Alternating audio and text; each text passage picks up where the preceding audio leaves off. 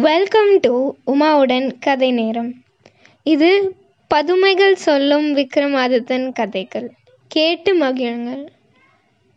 வணக்கம். நான் உமா பேசுகிறேன் ஏழாவது நாள் காலை போஜராஜன் நவரத்ன சிம்மாசனத்தில் ஏறி அமர போகையில் ஏழாவது படிக்கு காவலா இருந்த ஏகபோக வள்ளி பதுமை அவனை தடுத்து நிறுத்தி விக்ரமாதித்தனோட வீரத்தை பற்றி புதுசாக ஒரு கதை சொல்ல தொடங்குது. அதுதான் இன்னைக்கு நீங்க கேட்க போற ஏழரை நாட்டு சனீஸ்வரன் கதை. வாங்க கதைக்குள்ள போலாம். விக்ரமாதித்ய ராஜா காடாறு மாதம் கிளம்புற சமயம் வந்ததும் பட்டி கிட்ட அரசாட்சி பொறுப்பை கொடுத்துட்டு தன்னோட குலதெய்வமான மாகாளியம்மன் கோயிலுக்கு வர்றாரு. அங்க தேவி பிரசன்னமாகி விக்ரமாதித்யா இன்னையிலிருந்து ஏழரை வருஷம் உனக்கு சனி தசை ஆரம்பமாகுது.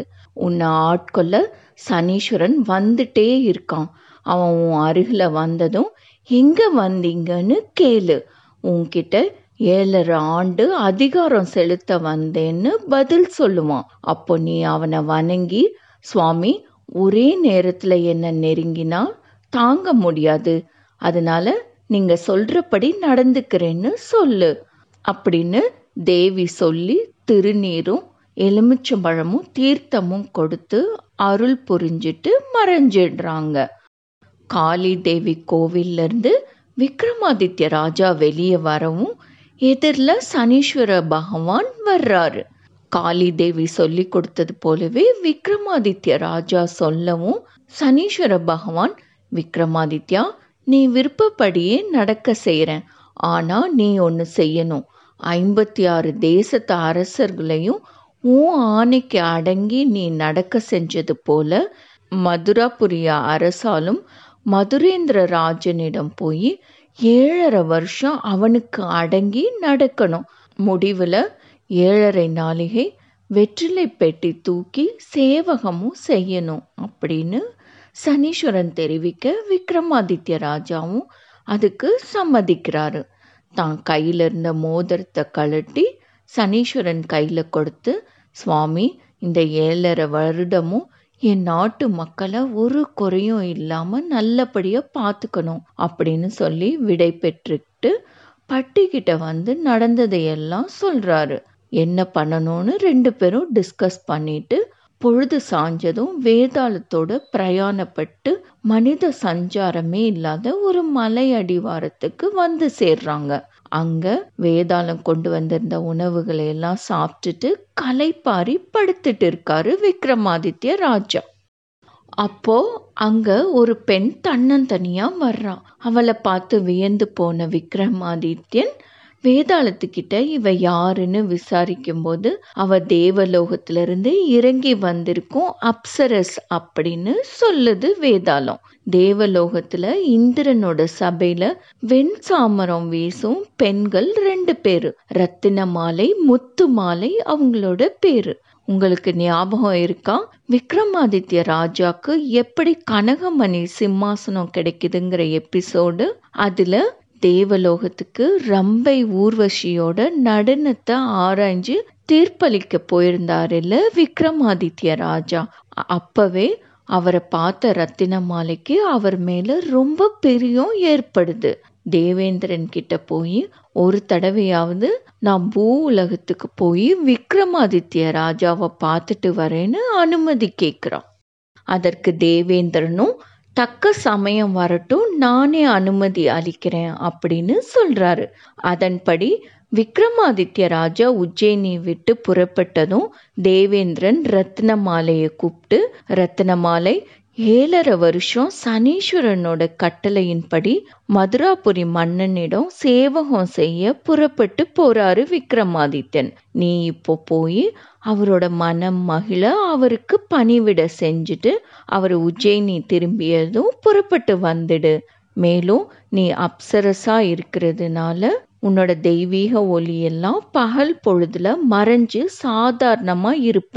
இரவு நேரத்துல உன்னோட தெய்வீக அழகோட சுய உருவத்துல இருப்ப அப்படின்னு சொல்லி ரத்தின மாலைய பூ உலகத்துக்கு அனுப்பிச்சு வைக்கிறான் இந்திரன்.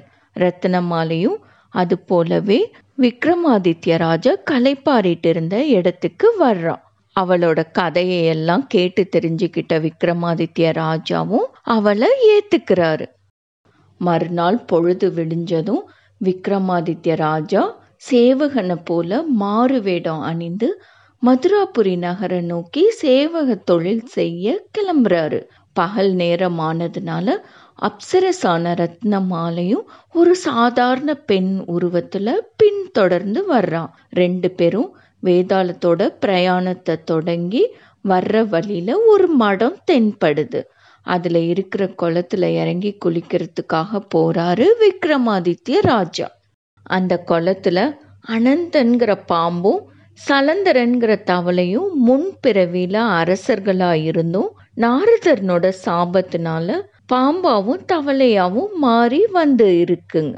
அதில் அனந்தன்கிற பாம்பு மீன்களையும் தவளைகளையும் பிடிச்சு தின்னுட்டு இருக்கோம். அன்றைய தினம் அதுக்கு ரொம்ப பசியாக இருந்ததுனால சலந்தரன்கிற தவளை மீது பாஞ்சு கவ்விக்குது. அப்போது சலந்தரன் அனந்தனே நம்ம ரெண்டு பேரும் நாடாளு மன்னர்களாக பிறந்திருந்தோம். ஆணவத்தினால புத்தி இழந்து நாரத முனிவர்னோட சாபத்தினால இந்த நிலையை அடைஞ்சோம். இப்போ உன்னோட ஆறா பசிக்கு என்ன பிடிச்சு சாப்பிட்றியே? இதை விக்ரமாதித்ய ராஜா பார்த்தா உன்னை சும்மா விட மாட்டாரு அப்படின்னு சொல்லுது. பாம்பு தவளை இந்த மாதிரி பிராணிகளோட பாஷை தெரிஞ்சிருக்கிற விக்ரமாதித்ய ராஜா உடனே தன்னோட தொடையில கீறி சதையை எடுத்து பாம்பு முன்னாடி வீசுறாரு. ச பாம்பும் சலந்திரனை விட்டுட்டு மனித சதைய ருசிச்சு சாப்பிடுது. விக்ரமாதித்ய ராஜா குளிச்சிட்டு ரத்தின மாலையும் வேதாளத்தையும் அழைச்சிட்டு திரும்பி அவரோட பிரயாணத்துக்கு கிளம்புறாரு. அப்போ அனந்தன்கிற பாம்புக்கும் சலந்தரன்கிற தவளைக்கும் பூர்வ ஜென்ம ஞாபகம் வருது.